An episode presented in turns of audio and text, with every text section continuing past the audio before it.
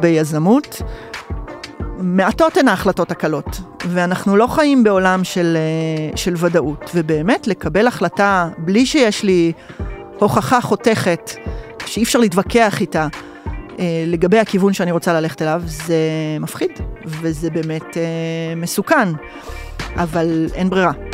אין ברירה, כי אם לא עושים את זה, אז, אז עלולים להיתקע במקום ולבזבז זמן מאוד מאוד מאוד יקר, רק על להשיג ודאות, שזה קרב אבוד מראש.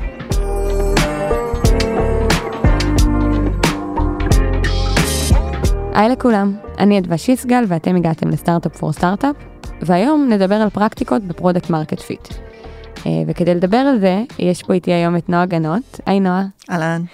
אה, ונספר שאת יועצת אסטרטגית ואת מייסדת ומנכ"לית Infinify, ושעבדת עם מעל 200 חברות, נכון? נכון. על לייצר אסטרטגיית מוצר שבסוף תוביל ל product market fit. אז כיף שאת פה איתנו. כיף להיות פה. ואנחנו באמת נדבר היום על איך נראה המסע ל product market fit, אבל בעיקר על טעויות שצריך לשים לב אליהן לאורך הדרך, ופרקטיקות שיוכלו לעזור לנו להימנע מהן. שנתחיל? יאללה. Startup for startup for startup.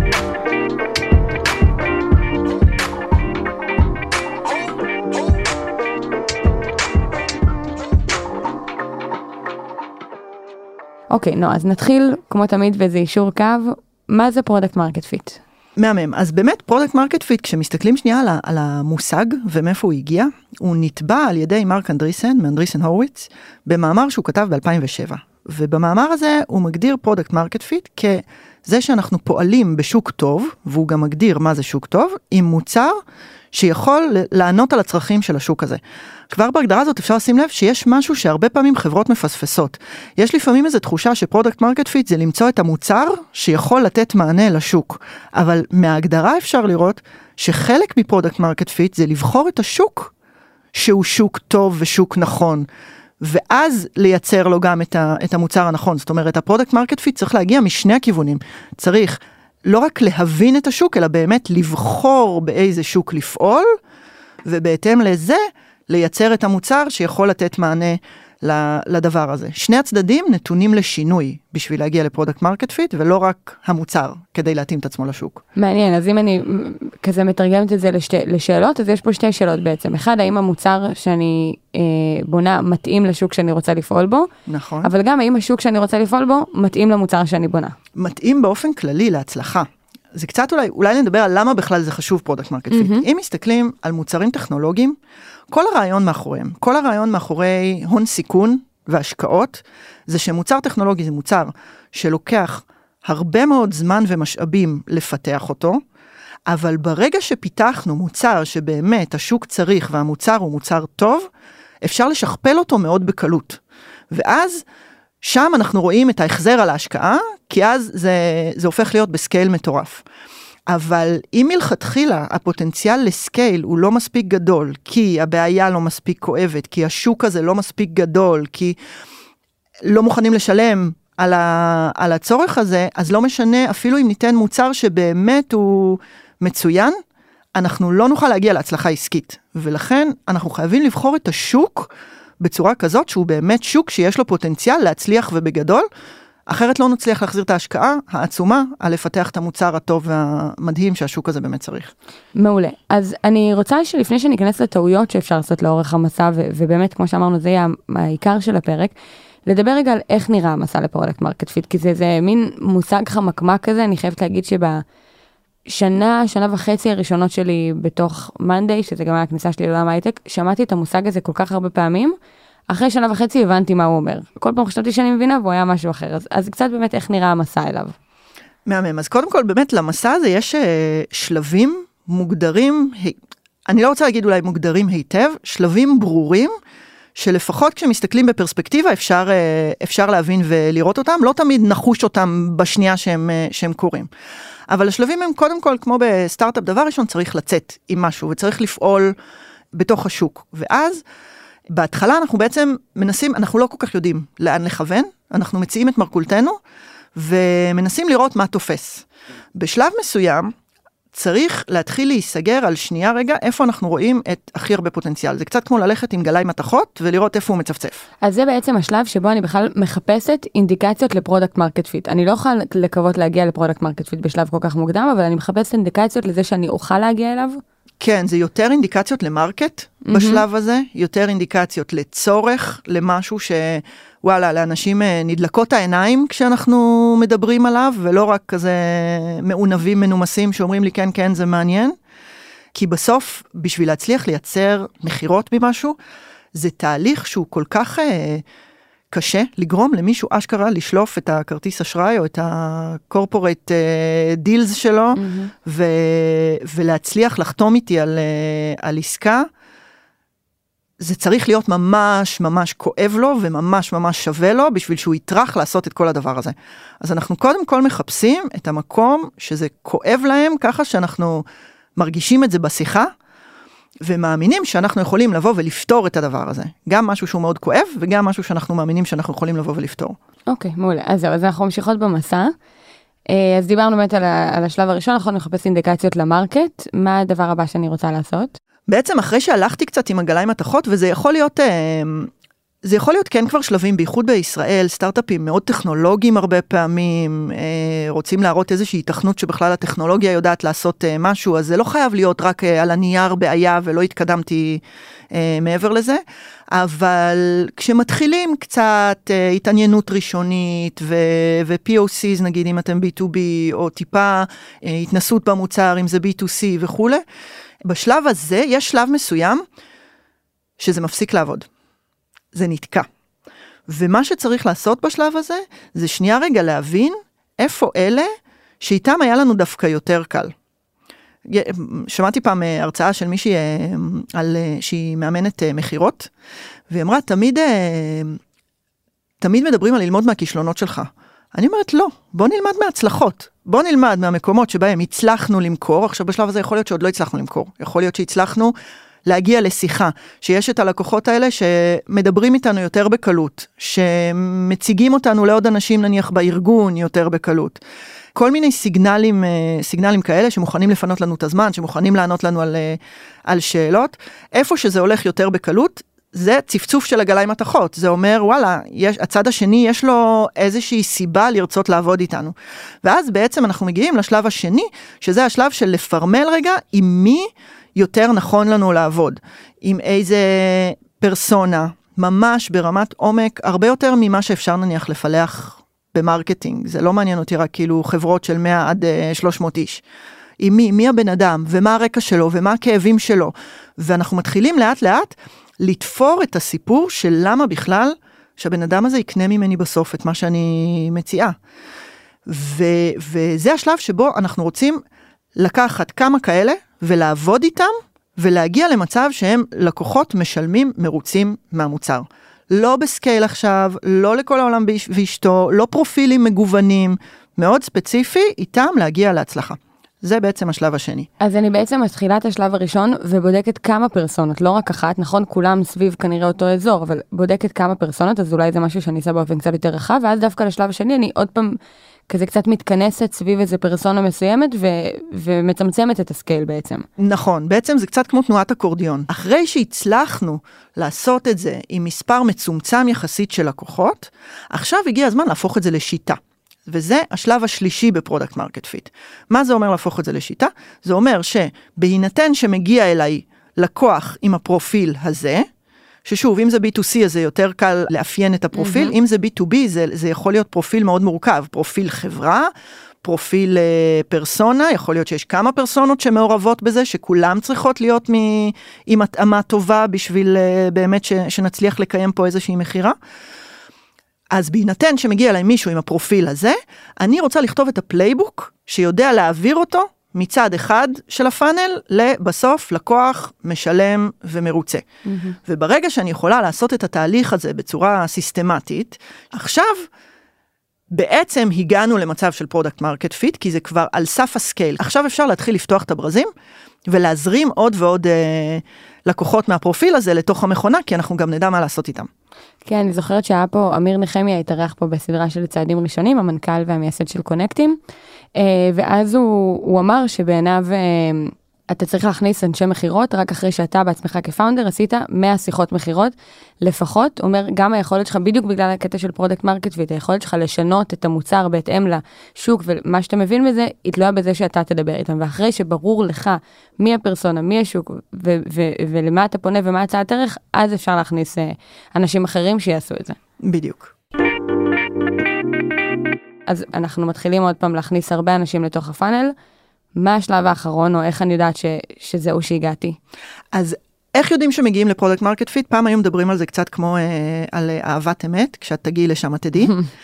אה, אבל אנחנו קצת יותר אה, מדעיים מה, מהסיפור הזה. אז קודם כל, אחד ה signals ל product market fit זה שיש לך ביקוש יותר ממה שאת יכולה לענות עליו. אם את חווה כאבי גדילה שכרגע רוצים ממך יותר ממה שאת יכולה לתת, רוצים את המוצר שלך יותר ממה שאת יכולה לספק, זה אינדיקציה לזה שאת ב product market fit.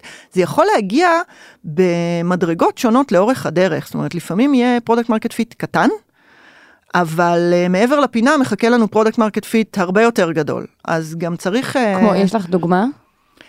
למשל, אני, אני יכולה לתת דוגמה אולי של, של דווקא מקום שבו זה לא כזה עבד. Mm-hmm.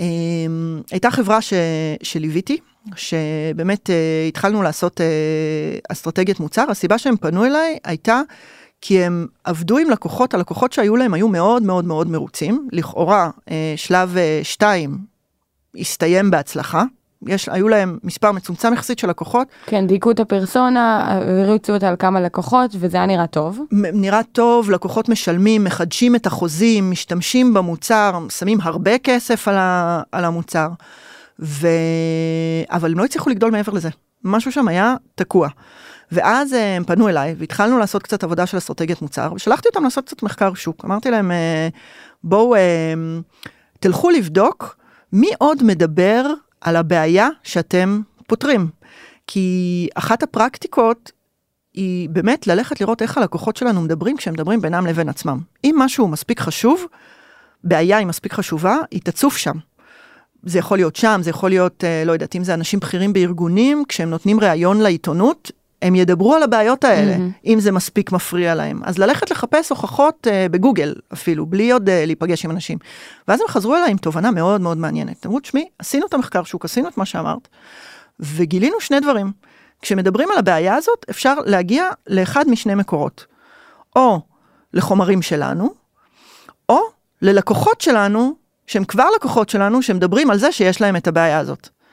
ואז בעצם זה, זה הדאטה, עכשיו השאלה איזה מסקנות אנחנו יכולים לקחת מזה. זה יכול להיות אחד משני דברים. או שהבעיה קיימת באיזשהו flavor אחר ואנחנו לא מדברים עליה נכון ויש פה איזשהו פלח שוק הרבה יותר רחב שרואה את הבעיה טיפה אחרת ואנחנו יכולים שם לפרוץ את הדרך ו- ולהגיע לשוק uh, הרבה יותר גדול. או שבאמת, אם אני חוזרת רגע למה שאמרנו בהתחלה, בחרנו שוק שהוא מלכתחילה מוגבל ומצומצם, mm-hmm. וכיסינו אותו. זאת אומרת, אין להם איך לפתוח את האקורדיון כרגע. בדיוק, בדיוק. אז בעצם כשאנחנו מדברים על להגיע ל product market fit, זה אף פעם לא סוף פסוק. זה אף פעם לא כזה ציירנו קו, עברנו אותו וחיינו השתנו לנצח. Mm-hmm. זה תמיד, תמיד יש את השלב הבא, זה יכול להיות פרסונה ליד, שאולי אנחנו עכשיו רוצים, אה, או פרופיל, לאו דווקא פרסונה, פרופיל ליד שעכשיו אנחנו רוצים אה, לכבוש אותו. נגיד עד עכשיו יש לנו product market fit בעולמות של חברות עד 200 איש, עכשיו אנחנו רוצים להתרחב לחברות עד 800 איש. הצרכים שלהם קצת שונים, הבעיה זה לא רק הצרכים כמו צריך עכשיו uh, להגדיר בעלי תפקידים mm-hmm. והרשאות בתוך המוצר. לפעמים הבעיה ואיך שהם רואים אותה היא אחרת, ואז זה משפיע לא רק על המוצר, אלא על כל איך אנחנו ניגשים לשוק. איך חומרי השיווק שלנו צריכים להיראות, להצליח להיות מסוגלים לפעול בשוק ולדבר אל השוק בשפה שהוא יבין, זה גם חלק מהאתגר של product market fit, ולא רק לבנות את המוצר לשם. אז באמת דיברנו על מה זה product market fit, דיברנו על למה זה חשוב, איך נראה המסע, ועכשיו אני רוצה שנדבר על טעויות שכדאי וצריך אה, ואפשר להימנע מהן לאורך הדרך. אז הטעות הראשונה שנדבר עליה באמת קשורה לשלב הזה של פתיחת אקורדיון, מה קורה אם אני פותחת אותו מוקדם מדי, אם אני מציפה את הפאנל שלי בהרבה אנשים מוקדם מדי? אז באמת צריך, זה, זה מצב נורא נורא עדין, כי בהתחלה צריך לפתוח, זה בסדר, וכל, ה, וכל הפרקטיקות אומרות, לכו תהיו בשוק, שום דבר לא קורה כשאתם ב, במשרד. הבעיה היא שכשדברים מתחילים לא לעבוד, הנטייה של כולנו, אני גם מנכ"לית של חברה, כשדברים לא עובדים, הנטייה הטבעית היא להגיד, תביאו לי עוד. תביאו לי עוד לידים ל pipeline, hmm. תביאו לי עוד, uh, עוד אנשים. Uh, אבל הבעיה היא שחלק ממה שלא עובד, זה לא שה pipeline ריק, אלא שאני לא יודעת להמיר אותם.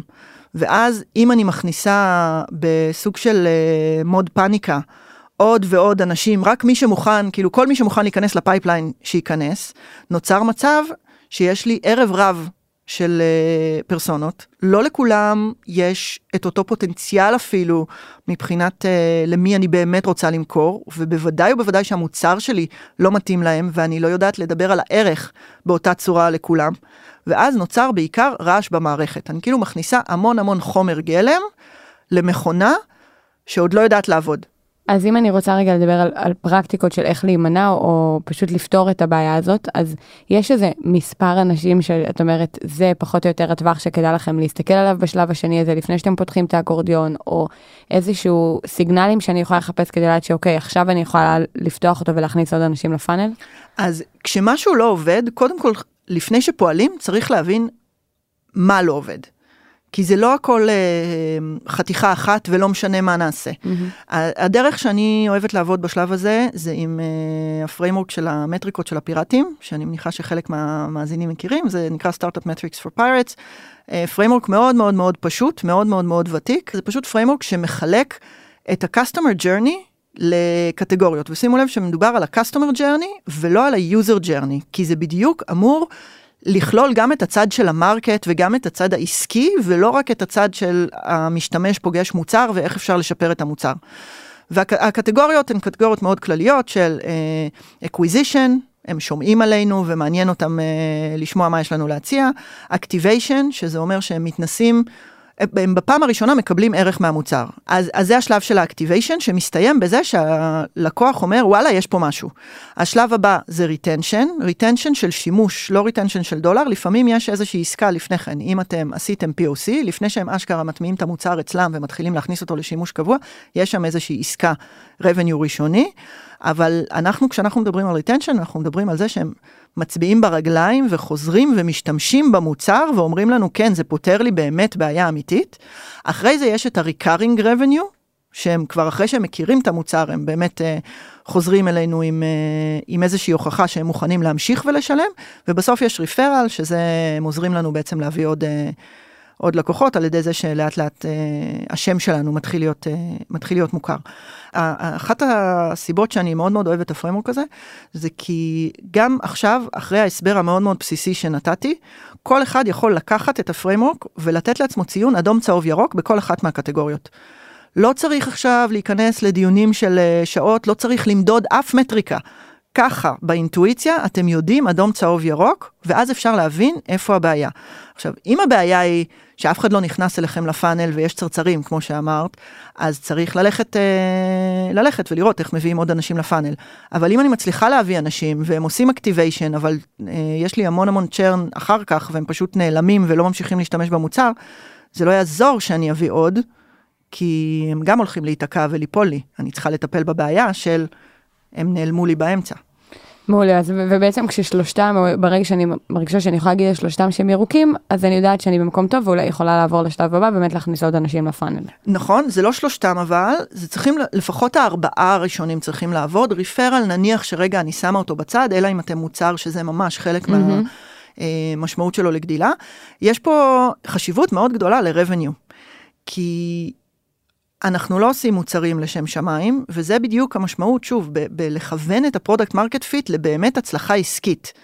אנחנו לא מחפשים לעשות מוצר שישתמשו בו למעט בתעשיות מאוד מסוימות, ששם זה כבר established, שעם הרבה מאוד משתמשים נדע לעשות כסף. אה, לא יודעת, רשת אה, חברתית כזאת, בואו קודם כל נוודא שיש לנו מלא מלא מלא משתמשים ואז נמכור פרסומות. אם אנחנו מוצר יותר קלאסי, ההבדל בין להצליח להביא מישהו להשתמש במוצר בחינם לבין אשכרה להצליח לגרום לו לשלם על זה, יכול להיות הבדל של שמיים וארץ. ולכן אי אפשר להגיד שיש לך product market fit לפני שיש לך סוג של מכונה שיודעת לייצר גם revenue מתוך, ה... מתוך הדבר הזה. כן, ואני חושבת שגם יש פה הפרדה חשובה, אה, במיוחד לחברות B2B, זאת אומרת, אה, ש... בין מי שהולך להשתמש במוצר שלי לבין מי שהולך לשלם על המוצר שלי. ולראות שאנחנו לא עושים את הבדיקות שלנו רק על מי שישתמש בהם, שיש מצב שיש בעיה שמאוד כואבת להם, למשל, לא יודעת, אה, מפתחים היו רוצים, סתם אני זורקת, אה, מוצר שעושה אימפלימנטציה של ChatGPT ביום יום שלהם, סתם, כדי שהם יוכלו לרוץ מהר יותר, כי זה בעיה שכואבת להם וזה יחסוך להם שעה, אה, הרבה הקלדה שהיא סתם, למשל. אבל החברה, ככלליות, זה לא איזה גורם שמעכב אותה, הדברים רצים טוב גם עכשיו, והיא לא תרצה לשלם על זה, אז נצא באיזה תחושה שוואו, יש לנו מלא יוזרים שרוצים, אבל בסוף כשנגיע ל-conversion משלמים, אז לא נצליח לעשות את זה. עם זה אנחנו נעבור לטעות השנייה, שקצת התייחסנו אליה, אבל זה בעצם לחשוב שהגענו ל-product market fit מוקדם מדי. נכון, אני, אני מקווה שעכשיו אחרי שדיברנו קצת גם על אה, מה זה product market fit ועל החשיבות שלו ואיפה באמת אנחנו יכולים לראות אותו והשלבים וכולי, אז אה, קצת עשה בזה סדר. הרבה מאוד חברות, אה, בייחוד בישראל, מדברות על זה שכבר יש להן product market fit, כשזה ממש ממש מוקדם, כשבעצם יש... באמת את הכמה לקוחות האלה שהם מרוצים. אני נגיד כש... כשהייתי VP product ב-Twiggle, אז אה, מישהו אמר לי, את תדעי שיש לך product market fit כשיש לך חמישה לקוחות. זה, זה בדיוק השלב הזה של חמישה לקוחות מרוצים שמחדשים איתי חוזה, זה לא product market fit, זה נקרא problem solution fit, וזה סיגנל חשוב, זה שלב מדהים בדרך, אבל זה לא product market fit. מה שקורה אם חושבים בטעות שהגענו, הולכים פתאום עכשיו לכל מיני פרקטיקות של scale, שאנחנו עוד לא שם. המשמעות של product market fit זה שיש לי דריסת רגל ב... בשוק הגדול יותר. יש uh, ספר של ג'פרי מור שנקרא uh, Crossing the Chasm, שהוא ספר מאוד מאוד ותיק משנות ה-80 של המאה הקודמת, uh, שזכה לאיזושהי גרסה מחודשת לפני עשר שנים לדעתי. והוא ספר שיווק בכלל, אבל הרבה פרקטיקות של, של ניהול מוצר צמחו משיווק.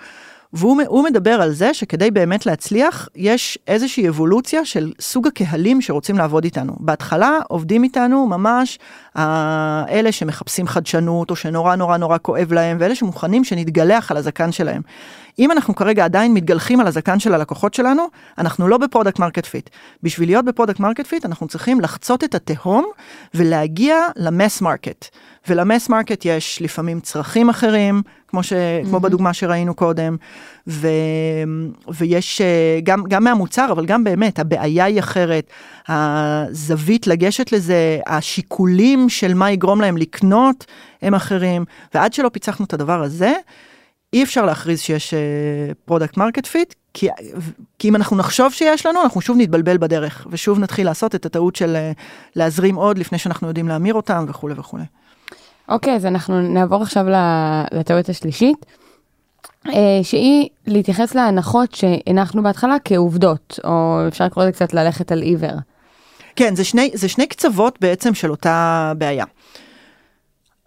בפרק אה, שהיה לכם על product market fit עם, אה, אבישי אברהמי, הם דיברו קצת על ההבדל בין אה, העצות בספר לבין מה שעושים בפועל.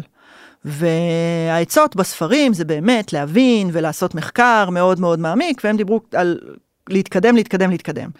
וזה, האמת היא שהמציאות חייבת לשלב את שניהם, ושום קיצוניות היא לא, היא לא טובה. בצד אחד, יש את כל הקטע של באמת, בסטארט-אפ אה, חייבים לזוז מהר, חייבים להגיע לשוק, חייבים לפגוש את השוק, זה נכון, אבל צריך לפגוש את השוק בצורה מושכלת. אם אנחנו פשוט הולכים על עיוור, מרססים לכל הכיוונים ומקווים שמשהו יתפוס, מעבר לשלב הראשוני שבאמת אין לנו מושג, הסיכויים של זה להצליח הם מאוד מאוד קטנים. זה נכון בכל מיני רמות, אם אני עושה A-B טסט שאני לא מבינה למה בכלל הוא אמור להצליח, זה כבר בשלבים הרבה יותר mm-hmm. מתקדמים, הסיכוי שהוא יצליח הוא, הוא מאוד מאוד קטן. אבל בוודאי ובוודאי ברמות האסטרטגיות, אם אני פשוט מדברת לכולם ומקווה שאיכשהו מזה יהיה לי אוסף של דברים, קצת מפה וקצת משם, וזה יתכנס לכדי איזה משהו ש... שהוא מספיק מספיק משמעותי, בדרך כלל זה לא קורה. ולכן אני בשלבים האלה, בשלבים של משהו נתקע ועכשיו צריך לעשות בזה סדר, אני מאוד ממליצה לעשות אסטרטגיית מוצר. מה זה אסטרטגיית מוצר? זה בעצם להעמיד איזושהי תזה שאומרת, אוקיי, אנחנו כבר מבינים את השוק שלנו קצת, אנחנו כבר מבינים את הלקוחות שלנו, בואו ניכנס להם לראש ונראה שאנחנו בכלל מסוגלים להסביר למה שיקנו אותנו. הרבה פעמים הבעיה היא לא במוצר. הבעיה היא בזה שאנחנו לא מבינים את הצורך. הבעיה היא בזה שהגישה שלנו לפתרון היא לא הגישה שהם באמת אה, רוצים. אה, ואם כל הדברים האלה מדויקים ורק המוצר לא יודע לדלבר את מה שאנחנו הבטחנו שנדלבר, את הערך שהוא באמת מדבר אליהם וכולי, אז אפשר לבוא ולטפל ב... אה, במוצר. אבל התזה הזאת חייבת לעמוד רגע שנבין מה הבעיה, מה הגישה שלנו לפתרון, איך המוצר שלנו באמת עונה על הדבר הזה, ולראות שכל זה מחזיק מים עם השוק. אז זה אה, דבר אחד, בעצם הצורך בבכלל להעמיד תזה.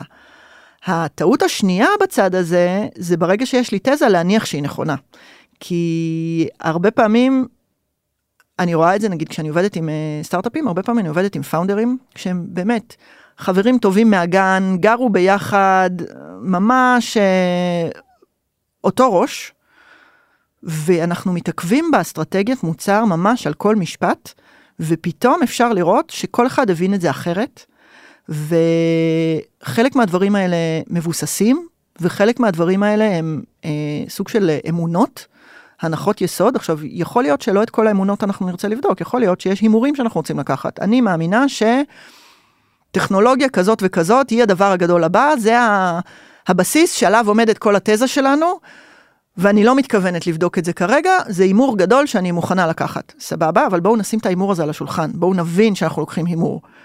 אחד הכלים שאני... אה, אה, עובדת עם, אה, עם אנשים שאני מלווה ועם אה, המשתתפים בתוכניות שלי, זה כשאתם כותבים את אסטרטגיית המוצר, אחר כך פשוט לעבור ולעשות highlight בצבעים. נניח ירוק זה משהו שאני די בטוחה שהוא נכון, צהוב זה לא יודעת, יש מצב, אדום זה אני בכלל לא בטוחה, ויש עוד צבע מיוחד לדברים שאני לא בטוחה בהם, שאם הם לא נכונים, הם ממוטטים לי את התזה לגמרי. ואלה הדברים שאותם אני על אחת כמה וכמה אלך אה, וארצה לבדוק. אז באמת, הכלי זה לכתוב את ההנחות שלכם ולהתווכח עליהם. ויכוחים בשלב הזה זה ממש ממש טוב, כי אחרת זה אומר שבוודאות יש ביניכם חוסר הסכמה או חוסר הבנה אפילו. אני אומרת א' ואת הבנת ב', ואנחנו ממשיכות כאילו הבנו אחת את השנייה. אז זה נורא נורא חשוב להתווכח עד שמבינים מה לא מבינים ועל מה לא מסכימים. זה ממש חלק מהתהליך. אז הטעות הבאה שלנו היא קשורה לדאטה, שזה גם איזה פונקציה מאוד חשובה בתהליך, והזכרנו אותה כמה פעמים ולא סתם, והיא אה, מדברת על העבודה שלי עם דאטה, מה קורה אם אני מסתמכת יותר מדי או פחות מדי על דאטה. נכון, זה שוב, זה שוב יושב במקום הזה של אה, מה אומרים לעשות לפי הספר, ומה קורה בפרקטיקה. אז כולנו רוצים להיות data driven, אז הרבה פעמים אני נתקלת בסטארט-אפים בשלבים יחסית מוקדמים, או סטארט-אפים של B2B של, שאין להם כמויות של, אה, של דאטה, ואנשים פתאום אומרים, אני מפחד להתקדם. אין לי, אין לי מספיק דאטה. בדיוק השבוע דיברתי עם מנכ"ל של איזשהו סטארט-אפ, שהייתה להם תזה לגבי אה, פרסונה מסוימת שצריכה משהו מסוים, והם אה, העמידו משהו ויצאו איתו לשוק, ואז הם חזרו לפרסונה הזאת, וחמישה אנשים אמרו להם, כן, זה נחמד, זה העתיד, זה באמת משהו שאני הייתי רוצה, אבל עכשיו אין לי מה לעשות עם זה. ואז שאל אותי המנכ"ל, תגידי, זה מספיק? חמישה אנשים? זה בוודאי לא statistically significant, כמו אהמ. שאנחנו רגילים לגלות ב-AB טסטים. ומצד שני, אם חמישה אנשים אמרו לך אותו דבר, זה סיגנל די חזק. אחד הדברים ששואלים אותי תמיד, מה זה מספיק דאטה? מספיק דאטה זה כשאתה מרגיש שאתה לא לומד דברים חדשים מלהסתכל על עוד דאטה. ואם בסוף חמישה אנשים לא הוסיפו לך עוד מידע על, ה, על הדבר הזה, זה מספיק טוב כדי, אה, כדי לחשוב מחדש לאן אנחנו צריכים אה, להתכוונן. אז... אז זה מה שקורה כשמסתמכים יותר מדי על דאטה, או שפשוט, אני לא יודעת אפילו אם זה יסתמך יותר מדי, זה יותר כמו, את כל כך משתעבדת ללהשיג את הדאטה, שאת לא מספיק שמה את הפוקוס על בכלל התובנות שאת יכולה לקבל ממנה, ו- ומה היא קצת צועקת לך, כאילו, זה מה שזה מאוד יוצא לי מזה, כאילו, את מאוד עסוקה בהאם יש לי מספיק דאטה, אם זה יותר מדי דאטה, ואת בסוף לא יושבת מול הדאטה ורגע רואה מה היא אומרת לך. נכון, זה קצת, אה, זה קצת לפחד לקבל החלטות, mm-hmm. כי בסוף, אם אה, אני יכולה להראות אה, מחקרים מוסמכים וכמויות אדירות של דאטה שמצביעות שחור על גבי לבן בצורה שאין שום ספק לגביה שצריך ללכת לכיוון מסוים, אז ההחלטה היא נורא קלה, הרבה יותר קל לי לקבל את זה.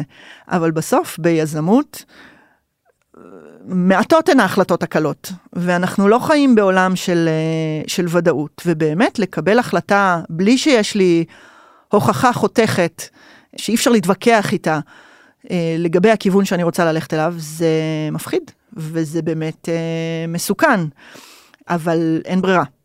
אין ברירה, כי אם לא עושים את זה, אז, אה, אז עלולים להיתקע במקום ולבזבז זמן מאוד מאוד מאוד יקר. רק על להשיג ודאות שזה קרב אבוד מראש. כן, יש לנו איזה מושג שהוזכר פה בהרבה פרקים, זה מושג שמשתמשים בו הרבה ב-Monday, שזה perfection through iteration. לעשות, לנסות ולעשות וללמוד, ואז לנסות עוד פעם ולתקן, כאילו לא לשבת ולנסות להשיג את כל המידע ואת כל התשובות לפני שיוצאים בדרך, אלא מתישהו פשוט להתחיל ולנסות, ואם זה עובד אז ממשיכים, ואם זה לא עובד אז מתקנים ועושים עוד פעם. אה, אפשר להגדיר איזה ביט על זה, להגיד, אני עכשיו מדברת עם חמישה אנשים השבוע ובודקת איתם איזה אסטרטגיה מסוימת על למשל הצגת המוצר שלי, קיבלתי פידבקים מסוימים, אני לא יודעת לקבל החלטה עדיין, אני משנה את זה קצת, מדברת עם עוד חמישה אנשים, אבל לא לנסות ולדייק את הפיץ שלי במשך מלא זמן, עד שאני מדברת עם אנשים, למשל. נכון, כל הסיבה לעבוד עם דאטה זה בשביל ניהול סיכונים. לא בשביל שלא יהיה סיכונים בכלל, אלא בשביל לנהל אותם. ולכן, בכל החלטה שהיא, יש שלב שבו אני אומרת, המאמץ שלי בלהשיג עוד דאטה, ולא להתקדם בינתיים, הוא יותר יקר לי מאשר לקחת הימור ולהתקדם לצעד הבא. ואני חושבת שזה, כל העניין הזה של עבודה עם דאטה קצת מרים לטעות הבאה, כי אני חושבת שעוד טעות שאפשר לעשות עם דאטה, אני יודעת שאני לפעמים, אה, יש לי נטייה לעשות את זה, אבל אני ממש צריכה לעצור את עצמי פיזית, זה ממש להסתמך על מה שהדאטה מספקת לי, ושנייה לשכוח שזה משהו מאוד כמותי, ושנייה לשכוח דאטה איכותנית, ורגע להקשיב לפידבקים מהשוק שלא באים לי במספרים. אז הטעות הבאה שנדבר עליה זה באמת מה קורה כששוכחים את נקודת המבט של הלקוח. נכון, אז באמת, כמו שאמרת, דאטה זה, זה ממכר. בשלב מסוים כשיש דאטה, זה כאילו אנחנו מנוונים את השרירים האחרים שעוזרים לנו לחשוב, וצריך לזכור, אולי, אולי הטיפ בהקשר הזה, זה לזכור שהעולם הוא הרבה יותר מורכב ממה שדאטה יכול לתאר. ו... וזה משהו שצריך להבין, שאנחנו לעולם לא נצליח להבין את מלוא המורכבות של העולם, גם אם היה לנו דאטה מושלם. וספציפית בנושא הזה של נקודת המבט של הלקוח, ברור לכולם שאנחנו צריכים להסתכל מנקודת המבט של הלקוח, אבל זה נורא נורא קשה, כי אנחנו לא הלקוח.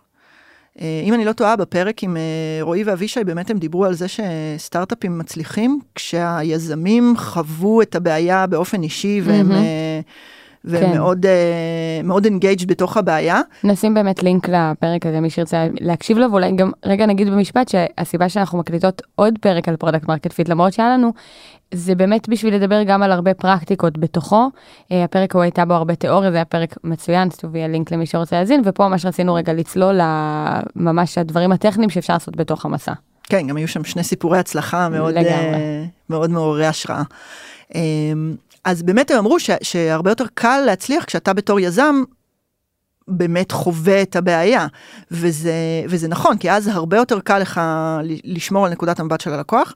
גם אז זה לא פשוט בכלל. אנחנו חיים כל היום בתוך נקודת המבט שלנו, של באיזה שוק לפעול ועם איזה לקוחות, ומה המוצר יעשה, והמון המון ב, בדברים המאוד מאוד מאוד מוחשיים, ופתאום לדבר על הערך, שהוא לא הפיצ'רים והוא לא היכולות של המוצר. ולהיכנס לראש של הלקוח ולהבין שהוא לא חי את המוצר שלנו כל יום, כל היום, כמו שאנחנו חיים אותו. זה כל פעם ממש למשוך את עצמנו מהאוזניים ולהכריח את עצמנו אה, לבוא לנקודת המבט הזאת. מה שאני עושה, אני ממש עושה סוג של אה, שתי דקות פוס, ומנסה לשכוח כל מה שאני יודעת על החברה ועל המוצר, ולהגיד, אוקיי, עכשיו אני לא מכירה כלום. מה עובר לי בראש, ובואו ממש נתאר אחד לאחד מה קורה. אז גללתי לי בפיד שלי בפייסבוק, הייתי עם הילדות שלי בגינה, ובזמן שהם התנדנדו בנדנדה, אני השתעממתי והייתי לי בפיד של פייסבוק, ובין כל מיני עצות על הורות ודברים כאלה, קפץ לי, קפצה לי איזושהי מודעה על מוצר ל-whatever, משהו שקשור לעבודה שלי נניח. אז הסתכלתי על זה, היה נראה לי מעניין, לא מספיק מעניין בשביל להשאיר פרטים וזה, בטח לא כשאני בגינה להתחיל עכשיו להתעסק בזה. אה, ושכחתי מזה והלכתי להכין ארוחת ערב ולעשות מקלחות לילדים. והפעם הבאה שהמוצר פוגש אותי, יכול להיות שזה יהיה למחרת, כי עכשיו אני, עושים לי הרבה remarketing והם אה, מנסים, אה, מנסים להגיע אליי, ואולי בפעם הבאה כשאני בתוך העבודה זה כן יותר מעניין אותי, אבל יכול להיות שהגעתי למחרת לעבודה ויש לי שריפות מטורפות אה, לטפל בהם, וגם אז זה לא מספיק אה, בפריוריטי בשבילי, ולהתחיל להבין איך נראה באמת העולם של הלקוח ואיזה משוכות אנחנו באמת צריכים לעבור בכלל בשביל להגיע לו למודעות. מאוד מאוד אה, שם את הדגש גם על החשיבות של כל מילה ועל היכולת לדבר על הערך בצורה שהיא מאוד מאוד אה, ברורה. אה, וכל הדברים האלה הם נדרשים בשביל להצליח בסוף לייצר אפילו עסקה אחת. כן, אני, אני באמת חושבת שזה, שזה כל כך חשוב לאורך הדרך, כי אני יכולה להגיד שבפודקאסט אני פוגשת את זה הרבה, שלמשל פתאום יש ירידה בהאזנות. ואני זוכרת שחוויתי את זה פעם ראשונה, אני לא זוכרת מה היה, היה חג או היה משהו ש, כזה שלא לא נוסעים באוטו, והיה ממש ירידה בהאזנות, וזו הפעם הראשונה שנתקלתי בזה. וישר את הלכתי לדאטה וניסיתי להבין מה, איזה פרקים עשינו, על איזה נושאים, באיזה אורך, למה זה לא... ואז רגע עצרנו וחשבנו, ואמרנו, אוקיי, רגע, אני עכשיו בחופש מעבודה, אני לא כל כך נוסעת ברכב, ואם אני נוסעת ברכב אז אני עם הילדים, כי אני בדרך לחופש. לא בא לי לשמוע עכשיו פודקאסט מקצועי, אני, אין לי פנאי מחשבתי לזה. גם אם אני רוצה, אני פיזית לא יכולה כי יש אה, רעש מאחורה כי רבים על אה, בובה. ופתאום זה עשה איזה שקט כזה של אוקיי, במקום עכשיו להתחיל לצאת לאיזה, שהייתי באמת על הסף של זה, להתחיל לצאת לאיזה סבב מטורף של להפיק מלא פרקים חדשים, באורך אחר, פתאום הבנתי, אוקיי, יש מצב שזה לא קשור אליי. ואז כש... העליתי את ההשראה הזאת, באמת הסתכלתי קצת אחורה על מקומות אחרים, למשל כשהתחילה הקורונה, אנשים לא נסעו ברכב, היו בבית. חופשים אחרים, ופתאום ראינו שבאמת כל פעם שאנשים פחות ברכב, סלאש ברכב בעיקר עם הילדים, יש ירידה בהאזנות, וזה לא קשור למוצר, זה לא קשור לפודקאסט, זה קשור לנקודת המבט שלהם ולזמינות שלהם להאזין לפודקאסט בנושא עבודה. אז אני מאוד מאוד מתחברת לזה. זה, זה דוגמה מדהימה מה שאמרת, אפשר לראות פה שני דברים. קודם כל, אה, כמה קל לנו וטבעי לנו ללכת לחפש את הבעיות במקומות שעליהם יש לנו שליטה. Mm-hmm. זה הכי אנושי בעולם, אבל לא תמיד הבעיה היא שם. בעצם כשמסתכלים על product market fit, על מה יהיה המוצר ועל איך נדבר עליו יש לנו שליטה, על מה קורה בשוק ועל הלקוח אין לנו שליטה.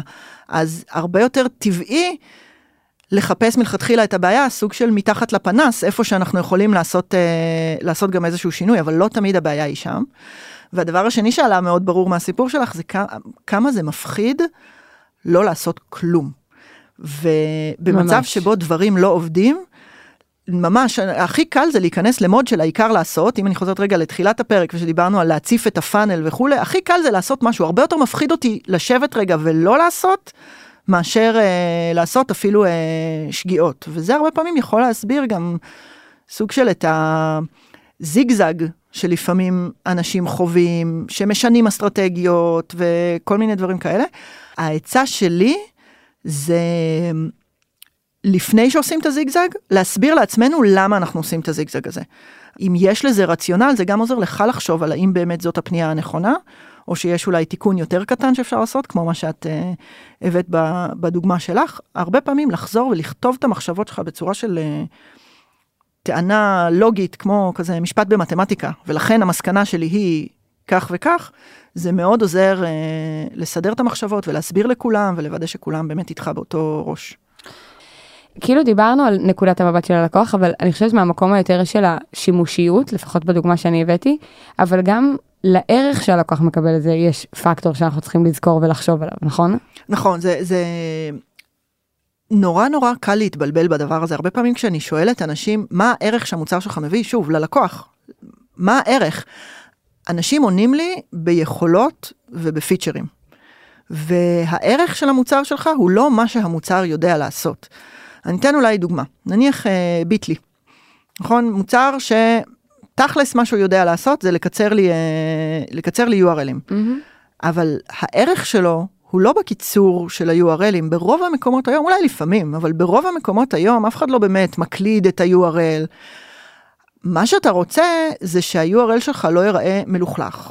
למשל, עם כל מיני אה, UTMים ודברים שאני מוסיפה בשביל להיות מסוגלת אחר כך אה, לעקוב אחרי השיווק שלי ו... ולהבין מה קורה. אני לא רוצה לשים את זה בפרצוף לכל מי שאני שולחת לו לינק, היי, ותדע שאני גם מסתכלת בדיוק מאיפה הגעת ועושה עם זה אחר כך משהו. אז הערך של הדבר הזה הוא בלאפשר לי אולי איזושהי חומה בין מה שאני מוציאה החוצה לבין הדאטה שאני באמת רוצה בסופו של דבר, אה, בסופו של דבר לאסוף, לאפשר לי לצאת יותר אה, נקייה אולי נקרא לזה כלפי חוץ. זה לא היכולות של המוצר, זה לא הפיצ'רים. אז כשאתם מדברים על הערך, בסוף מה שמדבר למשתמשים, הם לא קונים פיצ'רים, הם קונים ערך, הם קונים תועלות, וזה הרבה פעמים מעבר לפונקציונלי. אה, זהו, ואנחנו מגיעות לטעות האחרונה, שהיא גם ככה, אני חושבת שהיא מאוד מסכמת יפה את כל המסע, אבל אני כן אגיד לפני זה שאם אתם אה, רוצים לדעת כל פעם שיוצא פרק חדש, אז אתם מוזמנים לעקוב אחרינו בכל אחת מהאפליקציות. והטעות האחרונה שאנחנו נדבר עליה, נועה, היא להתבלבל בדרך. בעצם תיארנו פה מסע אה, שיש בו בסך הכל ארבעה שלבים, אבל הוא יכול להיות גם מאוד ארוך, כאילו גם, אני חושבת שחשוב להגיד את זה. זה לא חודש, כאילו, זה יכול להיות חודש אם יש לכם מזל, אבל זה גם יכול להיות שנה. אה, בדיוק שחררנו עכשיו פרק עם המנכ"ל של לום, שלקח להם לדעתי עשרה חודשים בכלל להיות קרובים ללהגיע ל product market fit, וגם את זה הם עשו רק כשהם כבר היו שבועיים לפני סיום ה runway שלהם, וזה, וזה תהליך קשה ומורכב ושווה להגיד את זה. אולי תיאום ציפיות, שנה מ, מהיציאה לדרך עד product market fit זה מאוד מאוד מאוד מהיר. אז זה, זה, זה חשוב. זה לוקח אפילו יותר מזה. Uh, כן, זה לגמרי תיאום הציפיות חשוב, ו, ובאמת הטעות האחרונה שלנו היא להתבלבל בדרך. מה קורה במהלך השנה הזאת, או מה יכול לקרות במהלך השנה הזאת. אז uh, זה מאוד קל להתבלבל, כי בסוף, שוב, אנחנו כל הזמן מנווטים בין סיגנלים שונים, שעכשיו אנחנו צריכים לקבל עליהם החלטות. האם אני לא רואה, uh, אני לא רואה תוצאות כי המוצר שלי לא מספיק טוב, או שאני פשוט צריך אה, להתעקש יותר ולנסות אה, יותר חזק. האם אני לא רואה תוצאות כי אין שוק, או כי עכשיו אה, כולם בחופש ואו-טו-טו אני אראה את, הדבר הזה. אז ההחלטות הן באמת החלטות קשות ומבלבלות. קודם כל חשוב להיות אמפתיים לעצמנו ולהבין שזה החלטות קשות ומבלבלות. והכלים שאני משתמשת בהם בשביל רגע לעצור ולראות את התמונה הגדולה, זה לחזור בעצם לשלושת הפריימורקים ש... שנתנו פה. אחד, זה באופן כללי המסע ל product market fit. איפה אנחנו עכשיו כאילו, שנייה, zoom out, אם אני מסתכלת על ארבעת השלבים, באיזה שלב אנחנו? אחר כך, בתוך כל שלב, יש בעצם framework uh, שאפשר להיעזר בו. אם אתם בשלב של לנסות להצליח עם מספר מצומצם של לקוחות, אז אני ממש ממליצה להיעזר במודל של המעגל החשמלי, שמדבר על הבעיה, הגישה שלנו לפתרון והמוצר, ולהבין איפה, מה כבר פיצחנו בתוך הדבר הזה ומה לא. להשתמש במודל הזה בשביל רגע להבין איפה אנחנו נמצאים, ואם אתם בשלב של לסדר את ה playbook, האמת היא שזה נכון גם בשלב של ה...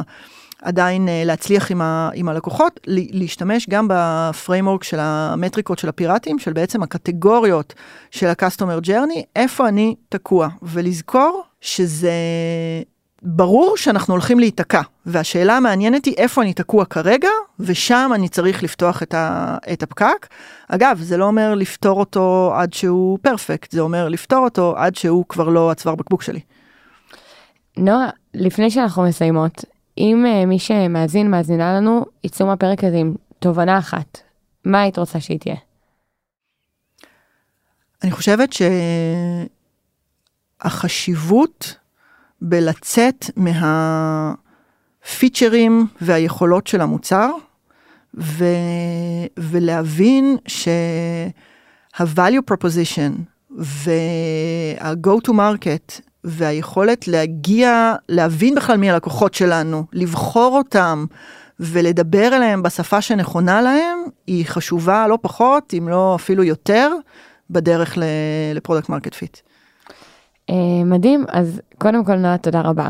Uh, ואני אגיד שאם אתם, uh, אם יש לכם שאלות אלינו או לנועה, אז אפשר לשאול אותן בקהילה שלנו בפייסבוק או באתר שלנו, startup4startup.com, ואם אתם רוצים לדעת כל פעם שיוצא פרק חדש, אז אפשר לעקוב אחרינו בכל אחת מהאפליקציות. Uh, זהו, אז נועה, שוב תודה רבה. תודה שאירחתם אותי. ותודה לכם שהאזנתם. Startup for startup.